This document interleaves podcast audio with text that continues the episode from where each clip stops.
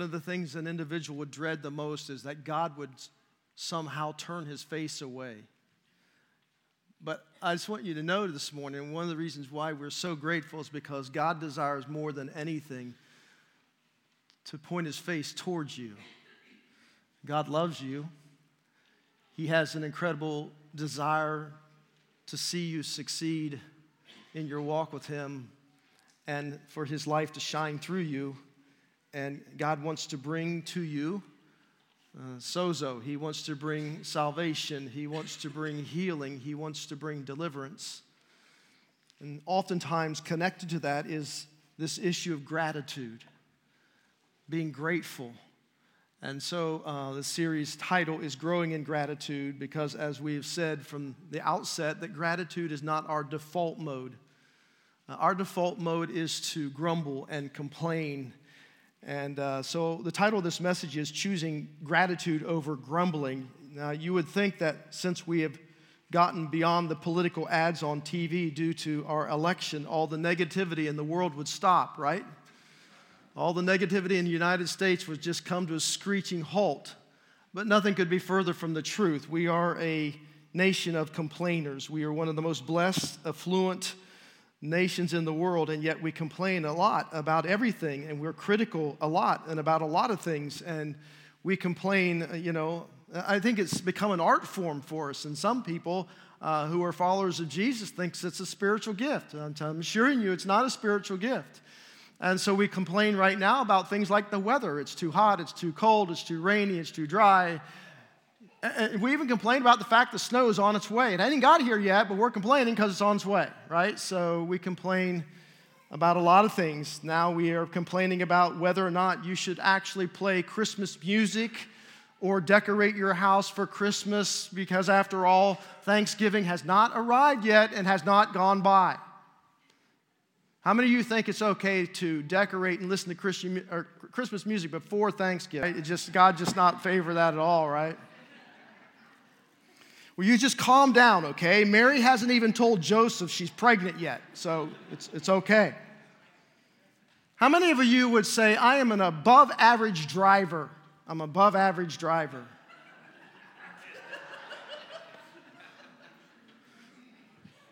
I don't think your husband agrees with that. You know why, why we claim to be above average drivers? Because everybody else is an idiot, right? They're, they're stupid. They, they didn't stop the stop sign. They rolled right through it. They didn't stop all the way before they turned right on red. And they went through that light. It, was, it wasn't even yellow. It was dead red. And they just went through, blew through that stoplight. And so uh, on and on we go. We, we love to complain. We go to fast food restaurants, make our order. They say, We'll bring it out to you. We've waited three and a half minutes and we are livid, man. Where's my food? We drive cars and we drive up to our houses and we push a button and we have a garage door that opens and we drive into this environmentally controlled box on our house and, and then we hit the button again and the door goes down and then we complain about how little gas mileage our car is getting at this time and then we walk into our house and uh, we throw our stuff on the floor and we look into our refrigerator that's just overflowing with food, as well as our pantries, and we say, There is nothing to eat, right? Nothing to eat. And so uh, then we sit down and we finally figure out what we're going to eat, and we sit down in front of our television sets that now have 560 channels, but there is nothing to watch and we go to bed and we get up the next day and it starts all over again and we walk into our closet and we you know, run our hands across all of our clothes and look at all of our shoes and think there is nothing to wear. Because that's just our default, right? That, that's just the way we are wired. We are wired to be complainers, to be grumbling about something. And so, by nature, we're not grateful people. And um, so, we have to work at developing gratitude. We have to work at it. It is, not something that comes natural. So, uh, now, this time of the year, because it is, you know, Thanksgiving uh, season, uh, most people say, well, okay, I'm going to be thankful for the next 30 days, right? So we all see the post on Facebook and other Instagram and other places where people are saying, well, for this day, I'm thankful for this, and this day, I'm thankful for that. And it's almost like it's an additive, it's an add on that we do because, after all, we should be thankful because Thanksgiving is coming up. But if you look at the scripture, and really our foundational verse is that God says that we are to be thankful in all circumstances, for this is the will of God, that thanksgiving should be, gratitude should be a part of our mindset 365 days a year, not one month out of the year. But at least one month we, we put some emphasis upon it and we try to do better than we have in the past. So I want us to um, look at an interesting story that is found in Luke chapter 17. If you want to go ahead and turn there, there's message notes in your bulletin.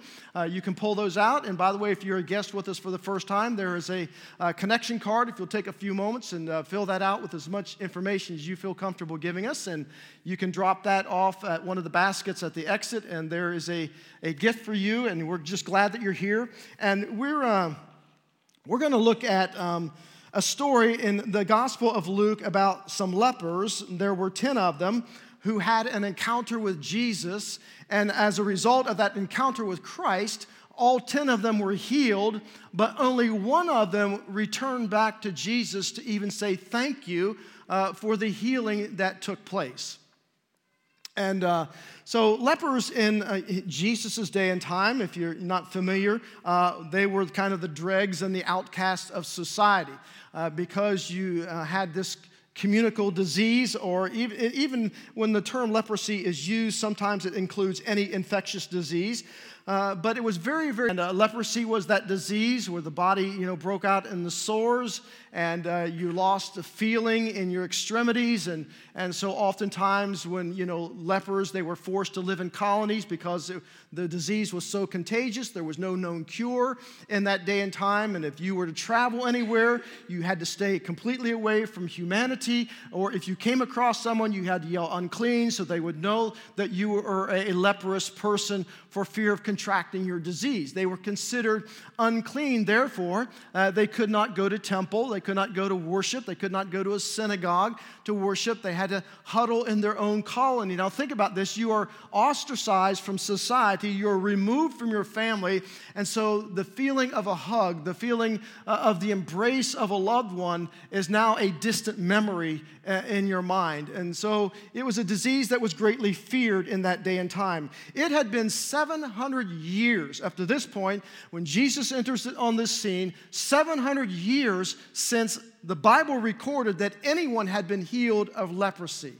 And all the way back in the Old Testament, there was a Gentile uh, named Naaman who was healed of leprosy. And so there is no record of anyone being healed from that time until we come to this particular story. Now, in order to be healed, obviously, it is a miraculous event.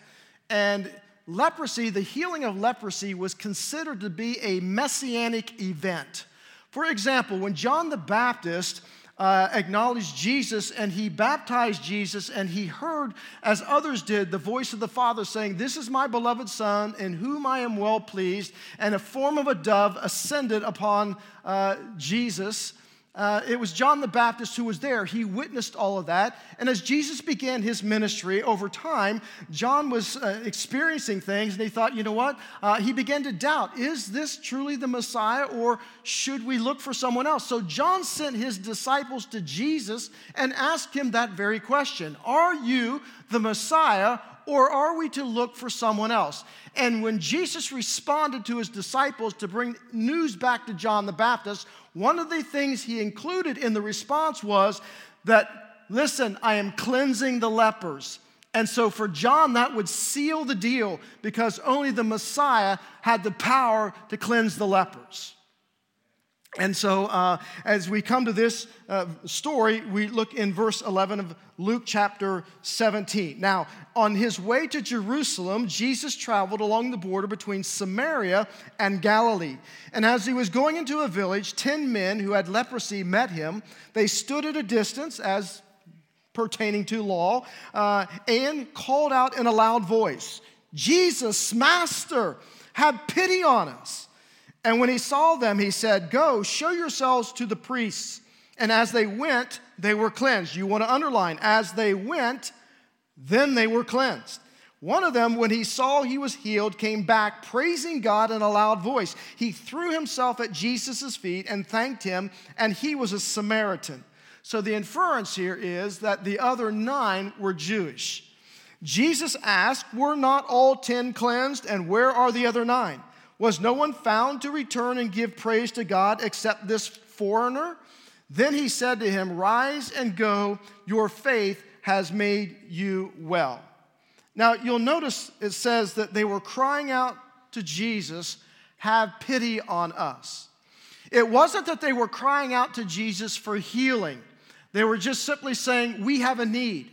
And we, Jesus, give us money, uh, give us some kind of resource in order to, to help us. And, and literally, that's what the, the Greek here is saying is like, Help me, help me. Um, when in that part of the world, beggars, there were beggars everywhere, and they were always saying, Help me, have pity on me, have mercy on me, because they wanted some kind of monetary, uh, you know, offering that you would give to them in order to help them out in their, in their neediness.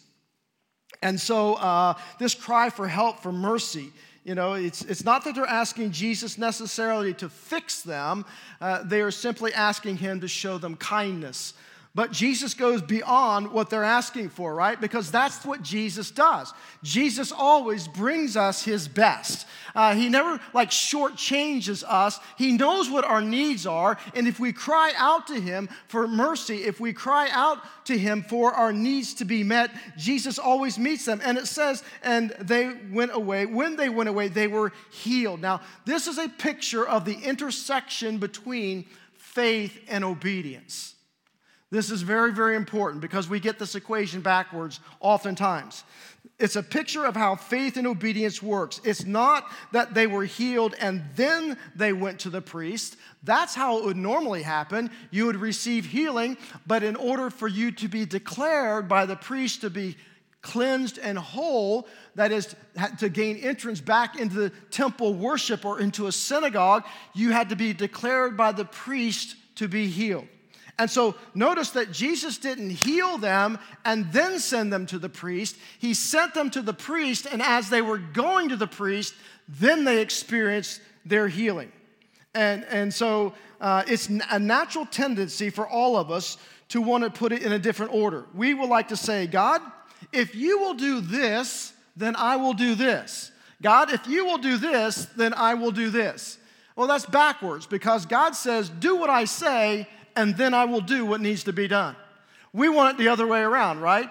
When it comes to our money, we're struggling financially, and we say, God, uh, you know, if you will just like, you know, uh, send in the mail a, a, package from a long lost relative, an inheritance, and, and just uh, allow me to, to, to feel that financial security. And God, I'm telling you, I will give a tenth of that back to the church. Or as many of us who are Christians say, uh, well, you know, Lord, if, if I could just win the lottery, God, it'd be great because I'll give 10% of that back to the church, right?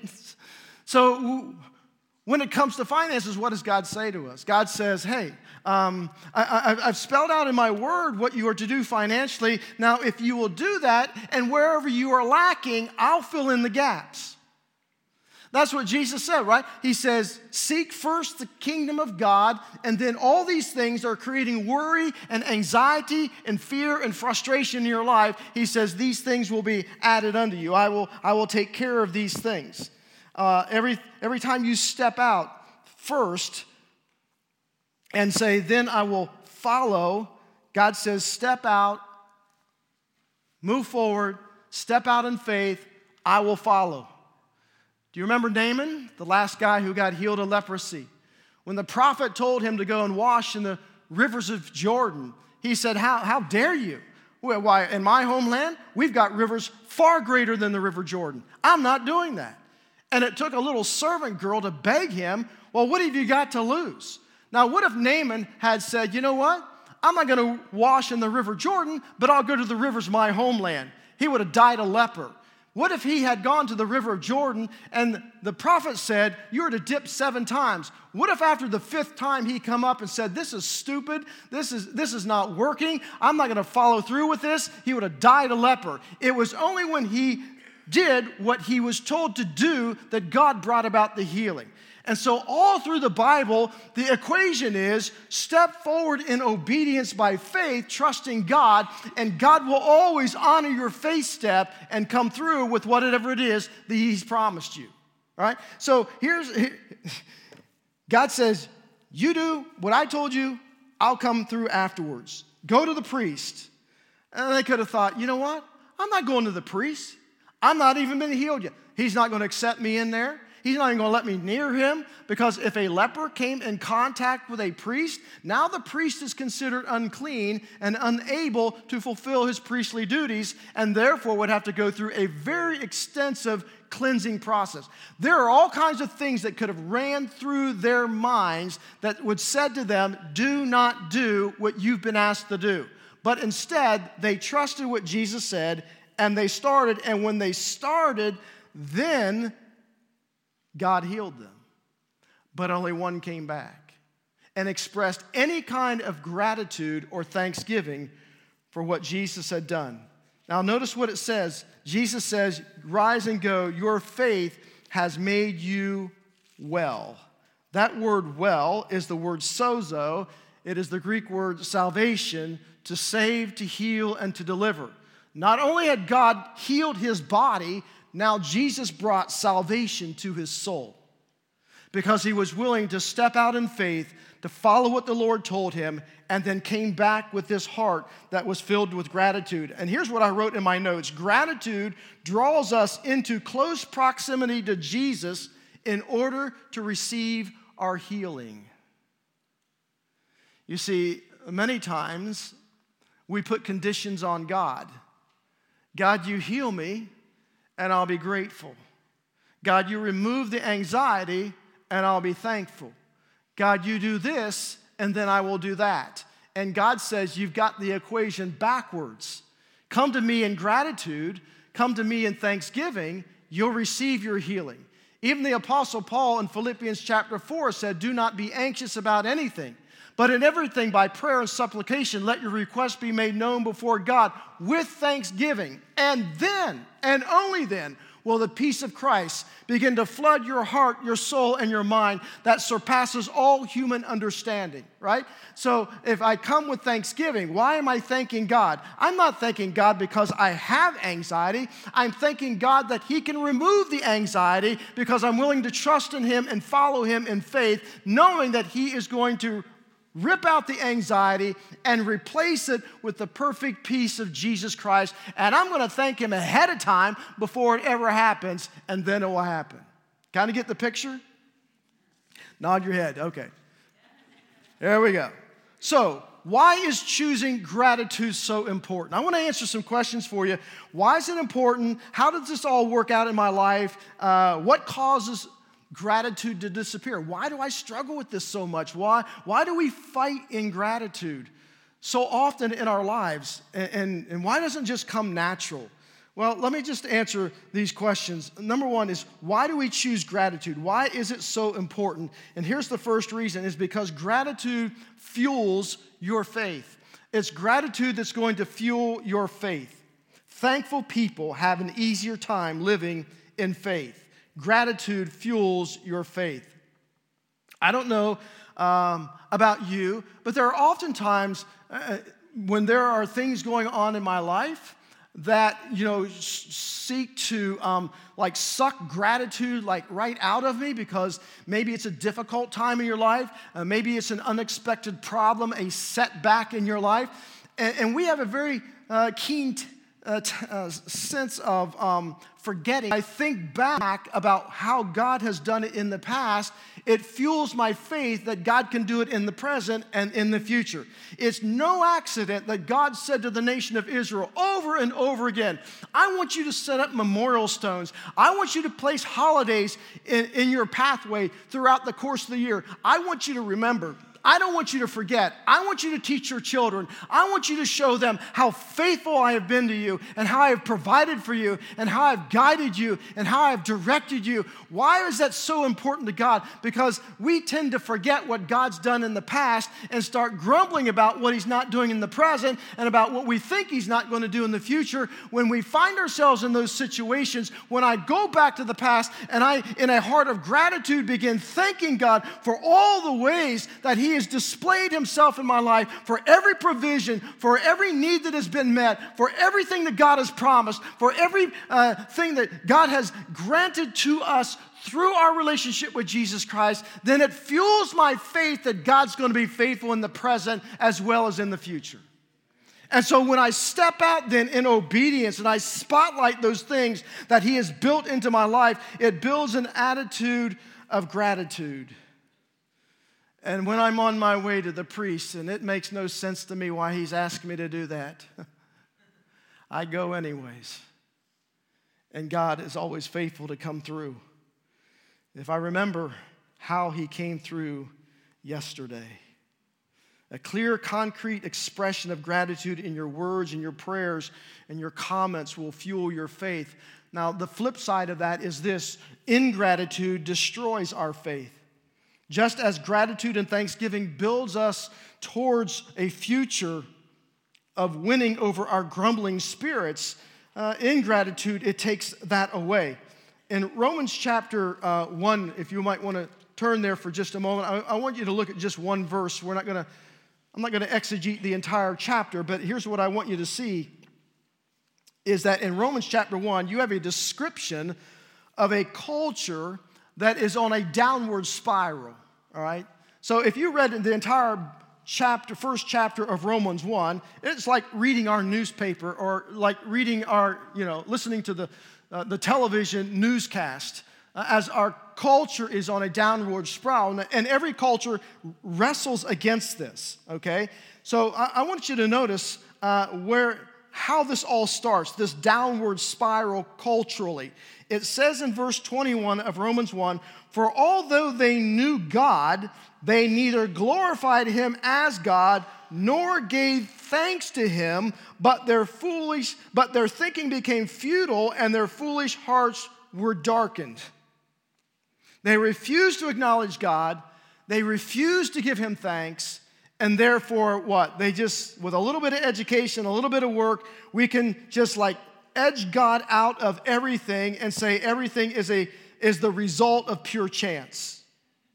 And God says, at that moment, I will begin to give you over to your desires. And God says, I will just step back and let you have what you want. And as I do that, know this that the culture is never going to spiral upwardly, it's always going to spiral downwardly. It is, listen, ingratitude, watch it, is the first step that we take in a downward spiral away from God. And ingratitude, because that is our default mechanism, man, we can spiral down real quick. And here's why. I, want you to look at some of the reasons why it is so hard to be grateful. There are six um, what I call enemies of gratitude. The first one is this it is comparison. It is comparison. Um, it's amazing how thankful we can be for what we have until somebody else gets more. Now, all of a sudden, we are dissatisfied. Jesus gave a parable about this in Matthew chapter 20. He talked about a landowner that needed some work done, and so he sent his, his uh, supervisor out to find some day laborers he brings a group of guys back and he says, Listen, we're going to pay you a denarii for working all day. A denarii was the normal daily wage of a worker. Well, they would be thrilled to death because, uh, you know, day laborers, they would kind of like sit on the corner waiting for those who, who needed their help. So they start working. Well, three hours into this, um, the owner realizes we're never going to get this all done. So he sends his supervisor back out. He hires some more guys, he brings them. Six hours into this, we're not going to make it. He sends his supervisor back out again. Now, with only three hours left, he sends his supervisor, or an hour left, he sends his supervisor out again in order to make sure the work is all done. Now, when it comes time to pay at the end of the day, the treasurer begins with the guys who've only been there an hour, right? And so the, what, he gives them a denarii, right? The entire day's wage for one hour's work. Now, the guys who were there all day long are thinking to themselves, whew, man, we're probably going to get like two, three, maybe even four denarii. And so the guys who've been there three hours, they get a denarii. And the guys who've been there six hours, they get a denarii. And the guys who come up there have been there all day long, they come up, they just get a denarii. And man, they are fed up. They are fired up. Uh, they're going to call their union, labor board. Uh, I mean, they're, they're just like, you have shortchanged us. You have cheated us. You, you have, you have tr- treated us unfairly. And then the landowner says, now, wait a minute. What did I agree to pay you? A denarii. Well, it's my money. I can give to whom whatever I desire to give. And the whole point of Jesus' parable is this we can be really grateful to God for the things that He has given to us until we see somebody else who's gotten more than what we thought we deserved.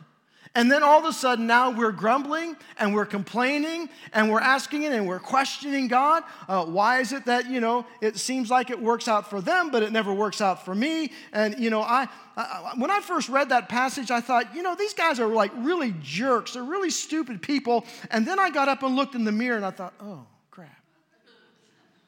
That's me. Right? We've all been there. When I see a, another pastor who makes more money than I do, has a bigger church than I have, you know, gets, seems to have more talents and gifts and abilities than I got. And it's like, God, why, why, why, why? I spend as much time in school as they did. I worked as hard as they do. I work as many hours a week they. And so when you start, when you get into that comparison trap, nothing will suck gratitude out of you quicker. We see this in professional sports, don't we? The guy gets a $4 million contract until he finds out somebody got a $6 million one. Now he's all of a sudden disgruntled, right? It's not fair. I, I, I deserve more. I, I'm worth more. If you in this comparison mode, you will literally destroy yourself because you're going to become very ungrateful, and ingratitude is the first step to the downward spiral, and it doesn't stop. Here's the second reason why is that the, spirit of entitlement. The spirit of entitlement. We think we are entitled when all we've done is what we are supposed to do right so we we live in a whole society now that you know you, you've got to give everybody a happy face i don't get it i don't understand you know what i found out this past week when you voted they give you a little sticker you know how much it costs the city for those stickers? They're 10 cents a piece. Most cities have to pay $20,000. That's a small city. Nothing like Columbus that probably spent up to, upwards to maybe $80,000 so we can have a little sticker that says we voted. And if that weren't enough, I got to put it on Facebook and see how many likes I get. Because you know, I'm not going to vote unless I get my sticker. So, we, you know, we do this with children. We give them participation awards. There's 16 teams in the tournament. Your team comes in dead last, but we get a trophy. We get a participation trophy. Uh, we give out happy faces. You know, school teachers are, you know, it's frowned upon for them to use red ink on your papers anymore. When I did my dissertation, it was read by five different professors. One professor reads for grammatical errors, one professor reads for content, and so they each read, you know, they read it. So, I, you know, I sent in my, my manuscript. It's 220 pages long. I send it in. I'm thinking, I'm feeling pretty good about it. I'm thinking, you know, uh, it might get marked up a little bit. I don't know. Uh, we'll see how it goes. It got back. It looked like they bled all over it. Red ink. I was demoralized. And that went back and forth about five times.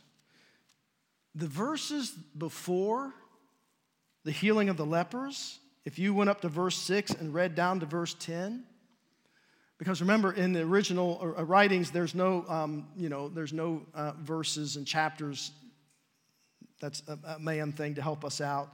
But here, here's, here's what the story is about. The story is about entitlement You know, the, the, these servants, they go out, they do what they're supposed to do, and when they get home, you know, it's not like the, the, the, master of the house says, you know, you, you've done such a wonderful job, you know, hey, just put your feet up and rest and take it easy. No, they get back and they still have to, you know, they still have to do their servant duties inside the house, and, you know, they're the last ones in bed, and they're still cleaning up the house and the dishes and everything else. And, um, and it's like, at the end of the day, it's like, hey, hey, hey, hey, where's my smiley face to it? I, I've, I've gone beyond, above and beyond my call of duty. Therefore, I require some kind of award, right?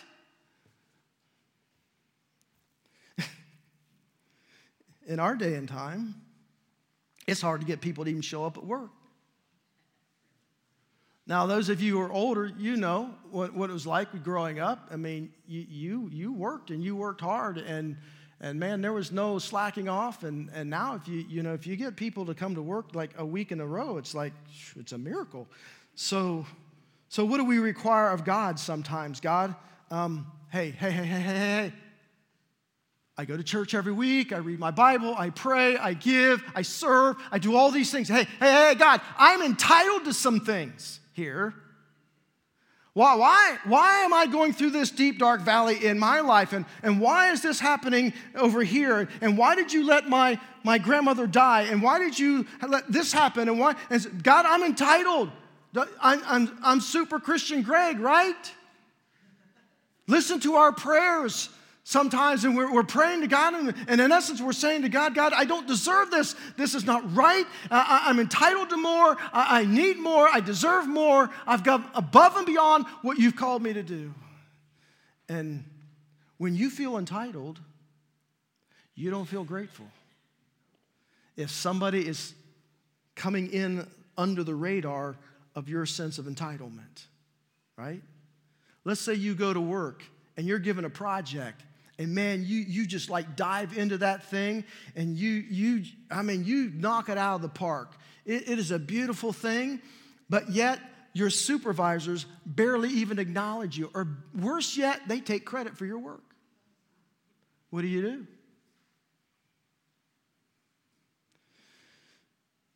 You see when somebody treats you like a servant how you respond says a whole lot more about you than anything else.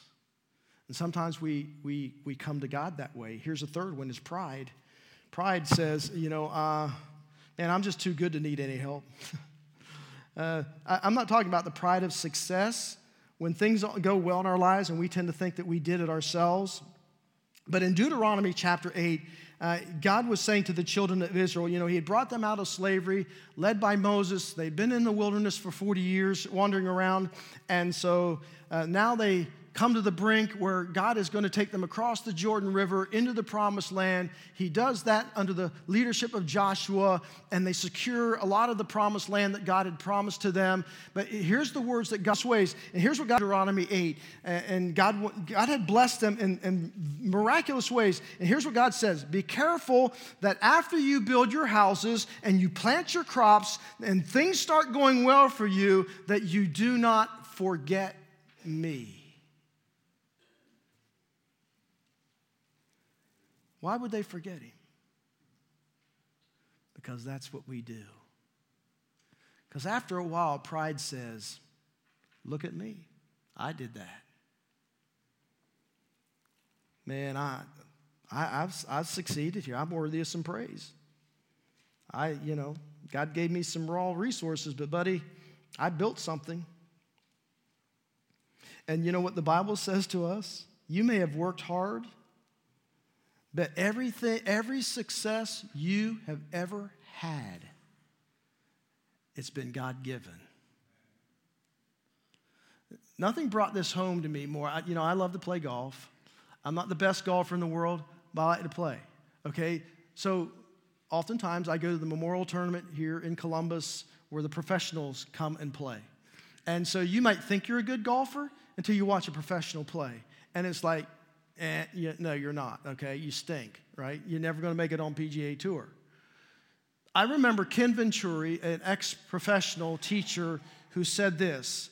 He said, The difference between an amateur and a professional golfer is a God given gift. He said, either you have it or you don't. I can take that God given gift and I can hone those skills, but if you don't have that God given gift, you can practice till the cows come home. You ain't never gonna make tour. And you never keep your tour card. And so it's just a reminder to us that no matter what success we may experience in life, it is God given, right? God's the one who gave us the talents, the temperaments, the abilities. God's the one that gave us our minds. And he, you know, Caleb can play the keyboard. I can't play the keyboard. He, he has a God given gift. I don't have that gift. He can sing. I can't. Well, maybe you'll let me, right? So it's, it's a God given gift and, and any success. You know, God has given me the ability to teach. And, and though I work at honing my skill and, and I, I, work hard at, at trying to be the best communicator I can, it's still, at the end of the day, is God is the one who gave me the gift of teaching. Just like God gave you gifts and God gave you natural abilities. And so we have no reason to be prideful about anything. Everything ought to come out of a heart of gratitude for what God has given to us. But if I think it's out of my ability, is bitterness. And, and anything else, then I tend to be in, ungrateful. Number four is bitterness uh, bitterness means that when I'm focused on a person who has wronged me, here's the problem about hatred and revenge is because it can never live side by side with gratitude and thankfulness, ever. And so that's why the Bible talks so much about Jesus talked about it, Paul talked about it. Every writer in the New Testament talks so much about forgiveness because bitterness will, will not allow you to build a grateful heart. You know, because now I'm dialed into the person who's hurt me or wronged me, and I feel like, you know, if I let them go, they got away with it, and you, you can't move forward, and, and I'm not going to let it go. Uh, but the, here's the thing the, person who's angry with you or who made you angry or hurt you, they've moved on. they could care less about what it is doing to you. you. We are killing ourselves with bitterness and letting them live rent free in our brains. Why would you do that? And so um, bitterness creates a huge vacuum of un- ungratefulness. Number five is disappointment. It means when I'm focused on the problems that God hasn't fixed in my life yet. Uh, you know, there are a lot of things that you and I that we, we pray and ask God to fix, right? And so, like, Lord, fix this, please help me with this. And those are all wonderful things. God, you know, it says bring your problems to Him and bring your needs and your concerns and all those things. Nothing wrong with that unless unless uh, God hasn't fixed it yet. And, and so now uh, it's like, God, you, you've got to fix it by this date and in this manner uh, by, you know, doing this. And uh, God, I've got the plan. Get in on it, right? Hurry up and get in on my plan. You think these lepers had a plan about how they're going to receive their healing? And then Jesus comes along, foils their plans, and says, Hey, hey, hey, go, go show yourself to the priest. Are you crazy? Well, I can't even get near the priest. And what's that going to do for me? He's going to look at me and say, No, you're not clean. Now get back to your colony.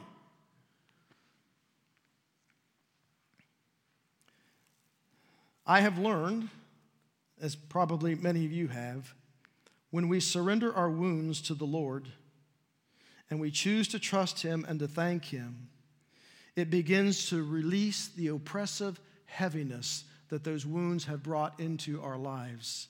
And over time, God will take the woundedness and He will make it a platform for ministry. But only if I come at it with a grateful heart. I'm not grateful that I was wounded. I'm not grateful for what happened to me in that, yeah, oh God, you know, that was so much fun. Let's do that all over again. Gratefulness to bring. But it is that, you know, I can allow God through gratefulness to bring healing and hope back into my life so that it becomes the foundation uh, of, of, of, and a platform of ministry. And some of the very losses and resentments that I used to have, God used them to bring about rich blessing in my life and then uh, allow that to flow into the lives of others because I allowed God to redeem the hurt and the pain. Number six is short sightedness which means we, we tend to focus on this life alone and we are blind to eternity. Bad news we live in a fallen world. Bad news bad things happen to good people. Bad news. Not everything always turns out the way we want it to. Bad news, there are going to be people who are going to give you pushback. There are going to be people who are going to seek to wound you and to hurt you because they have a free will and they have the freedom to, to move in, in that exchange. And so when you open up the very front of the Bible, it says Genesis 1, God made it. Genesis 2, this is how it was supposed to be. Genesis 3, it got all messed up. And Genesis 4, it really is messed up. And the rest of the Bible is about God's plan to fix it all. Be very careful to try and look at God through the lens of your hurt and woundedness because you, then you limit it to this space and time that we have called life here on planet Earth when you need to look at God through the lens of eternity because God didn't create you for time, He created you for eternity. And everything that God has for us, yes, much of that we can experience in the here and now, but much of what God has for us out in the future in eternity, that's going to last for all of eternity, uh, it is beyond our ability to even begin to comprehend what that's going to be like. And so this life is full of injustice and unfairness and wrong things happen and But eternity changes all of that. It's what takes the most damnable and evil day in all of history and turns it into a day that we call Good Friday.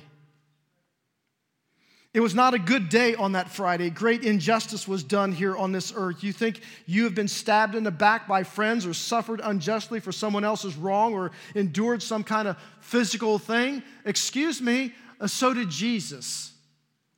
And Jesus stood in our place, and the demons were dancing that day, and they danced on top of his grave until three days later, when he came out of that grave in power and glory and splendor. They're not dancing anymore because Jesus' union with him destroyed the works of the devil and that Jesus, because we are in Christ in union with Him, that the same power and authority that was in Him is now been given to us so that you and I can leverage the power of God against the operation of the evil one. Now that we are in the kingdom of God as kingdom citizens, out of the kingdom of dark, darkness into the kingdom of the beloved Son, you and I do not have to allow the devil to dance on our lives. It is only an option that you can make available to yourself, but it doesn't have to be that way.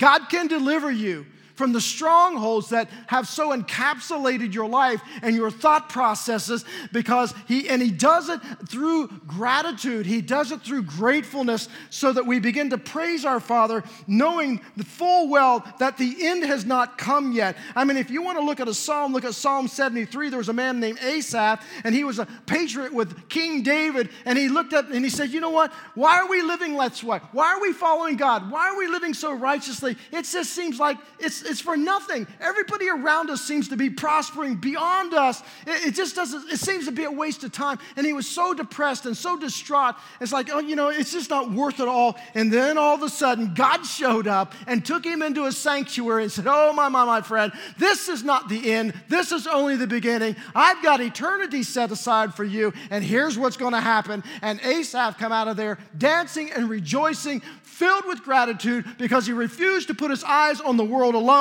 He put his eyes on eternity, which, by the way, is what the Apostle Paul tells us to do in Colossians chapter 3. Set your mind on things above, not on the things of this earth. And it breeds gratitude. So I'm going to give you three statements that I think that will help all of us choose gratitude. And I just got a, a word to say because I'm out of time. So here's, here's, here's what I, I just want you to think about this because next week we're going to talk about how to develop this gratitude, this, this heart of gratitude. Here's the first statement is, I know that every good thing I have from God, every good thing I have comes from God. Every place you succeed, you are succeeding with a gift that God gave to you. And that, my friend, takes pride and entitlement right out of the equation. It's a reversal of that, right? And so when you run through the Bible and you see people who were able to accomplish what they did, is because God was always the author of what it is they were doing, right? Noah, for example, uh, he's building an ark. Well, how did he have the ability to build an ark? Because God gave him the ability to build an ark. He never built a boat before, and it's out in the middle of the desert. He's not even seen rain yet. He's not seen a flood before, and yet God is the one who gave him everything he needed to accomplish that task over a 120 year span of time. Even though people were laughing at him and mocking him and all these things, God gave him everything he needed to succeed in what he called him to do. I mean, you look at the Israelites, bread from heaven in the morning, fire fire by night. David, God gave David a stone to kill Goliath. God gave David the ability to take out a giant Philistine with a slingshot and a rock for crying out loud. And you think your problem's too big for God? I'm telling you, it is not too big from God for God. If He wants to supply it, He'll supply it. He gave a young girl named Mary the faith to say yes and give birth to the Savior of our world, who is the Prince of Peace and the Alpha and, and the Omega. And if that weren't enough, God says, I'm going to equip you with everything you need to accomplish every calling I've placed on your life. And His name is the Holy Spirit of God, who now indwells you, and your body is a temple of that Spirit that enables you to accomplish because God has equipped you with everything you need to experience salvation, healing, and deliverance. It is yours as an inheritance of your Heavenly Father through His Son Jesus Christ in the power of the Holy Spirit. It's time for God's people to start rising up and claiming what is rightfully theirs. You ought to jump on your feet for that one. I'll tell you what. Number two, I will not let what I will not let what I want rob me of what I have. You know, there's a very uh, strange verse in Ecclesiastes written by Solomon better what the eye sees than roving of the appetite. It isn't amazing how discontent we become because we're always wanting more and wanting more and wanting more and wanting more, which means we're ungrateful for what we have. It, Paul says, I learned to be content whether I had much or little because I wasn't, listen, I wasn't focused on what I did not have. I focused on what I had and I was grateful for it. Now, if God adds more to that, hallelujah, bring it on. I'm ready for it, right? But, but if, if I live my life always thinking, you know, I know this is what I have, but man, God, I want this, and I want this, and I want this, and I will not be content. I will not be happy. I will not be satisfied until I have it. That breeds ingratitude. Ingratitude is the first step to a downward spiral in your life that never turns out well. Number three, I will turn every blessing I have into praise every blessing I have into praise. Why? Because every time we don't turn blessing back into praise, it turns into pride, which leads to ingratitude, which is my first step away from my heavenly. It's about God his mercies, you know, are new. We know he forgives all my sins. He heals my diseases. He redeems me from death. He crowns me with love and tender mercy. So I want you to bow your heads for just a moment. Just bow your heads, and I want you to thank God today. I want you to thank God today in your heart, in your mind, for the gift of his complete forgiveness. Just voice that to him right now. God, I just want to thank you for your gift of complete forgiveness. I want to take every blessing, I want to turn it back to praise, right? So as you think about God's blessings on your life, man, turn them back into praise. That's what develops a heart of gratitude. That's what develops an attitude of gratitude. Thank Him today. You can call Him Abba, Father, because you are a child of the King of Kings and the Lord of Lords. Today, God, I thank you. We have access to your throne and that we are seated with Christ in heavenly places. God, I thank you today that you have transferred us from the kingdom of darkness into the kingdom of your beloved Son. Thank Him. Praise Him. Thank you, God, today for the gift of fellowship that we have with you and the saints of God. Thank you, God, for your care. The Lord is our shepherd. We have all we want, we have all we need whether it's spiritual needs, directional needs, emotional needs, physical needs, eternal needs. God, it's all wrapped up in the Good Shepherd. I want you to express your gratitude today to your Heavenly Father for the incredible foundation upon which your life is built. Jesus, the rock, that immovable rock who brings stability into our lives. Thank God today that you're a part of His eternal plan. Talk to God about your gratitude that He's transforming you from the inside out. And Father, we ask that you would do a healing work in our hearts. God, may you, through your Holy Spirit, begin to transform us to be full of gratitude. That we would be the one who returns to say thank you for all that you've done for us. Not once a year, but every single day of our lives. May we begin our day with grateful hearts. And as we reflect in an attitude of prayer, many of you may say, you know what, I want to be more grateful. The Spirit's convicted me in this area of ingratitude. But here's, here's what I know is that when you humble yourself before the Lord, He cannot resist humility, and He always responds to a humble heart. And know this your Heavenly Father, He's forgiven. He's just kind of gathering you up in His arms. Now just praise Him and thank Him and pour out your gratitude towards Him. There may be some of you today, you would say, you know what, I need God's love to invade my heart. A love that I do not deserve, but I need it. A love that freely gives. And if you want that love, you, you just say, you know what, I need your forgiveness, Father. I need grace today. I want you just, I want you to trust Him and give Him your whole life. You know, when you experience the goodness of God's salvation, when you move from guilt to grace, it is then that you cannot help but express gratitude. And if you're willing to say yes to Jesus today by faith, Lord, I want to trust in you. Just pray this prayer back to your Heavenly Father. Heavenly Father, forgive me of all my sins. Make me brand new. I believe that Jesus died for me and rose again so that I could live for you. Now fill me with your spirit so that I can know you and serve you and follow you. My life is not my own. God, I give it to you. I worship you. I thank you for new life. I thank you now that you have saved me. You have cleansed me. You have wrapped me in the robes of righteousness. I stand before you holy and enveloped in the blessed name of Jesus. For it's in his name I pray and I ask all these things. And maybe you're here this morning and you look at this list of six enemies of ingratitude and you, you know, got the Spirit's just kind of like honed in on one of those. Can I just encourage you before you leave here today? Man, let's just come to the altar. Some of you need to be saved, and you just prayed that prayer and you received Christ in your life. Come to the altar and let's celebrate together. Some of you need to be healed, whether it be physically or emotionally or spiritually. Come to the altar. It's where grace and mercy is found. Some of you need deliverance there is a presence upon you that you cannot pray it out. You can't take enough pills. You can't counsel it out.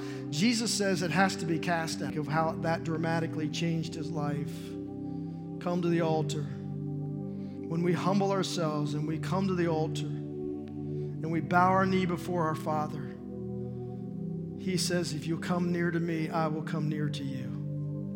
And I will bring to bear upon your life the power of the gospel of Jesus Christ to save, to heal, and to deliver.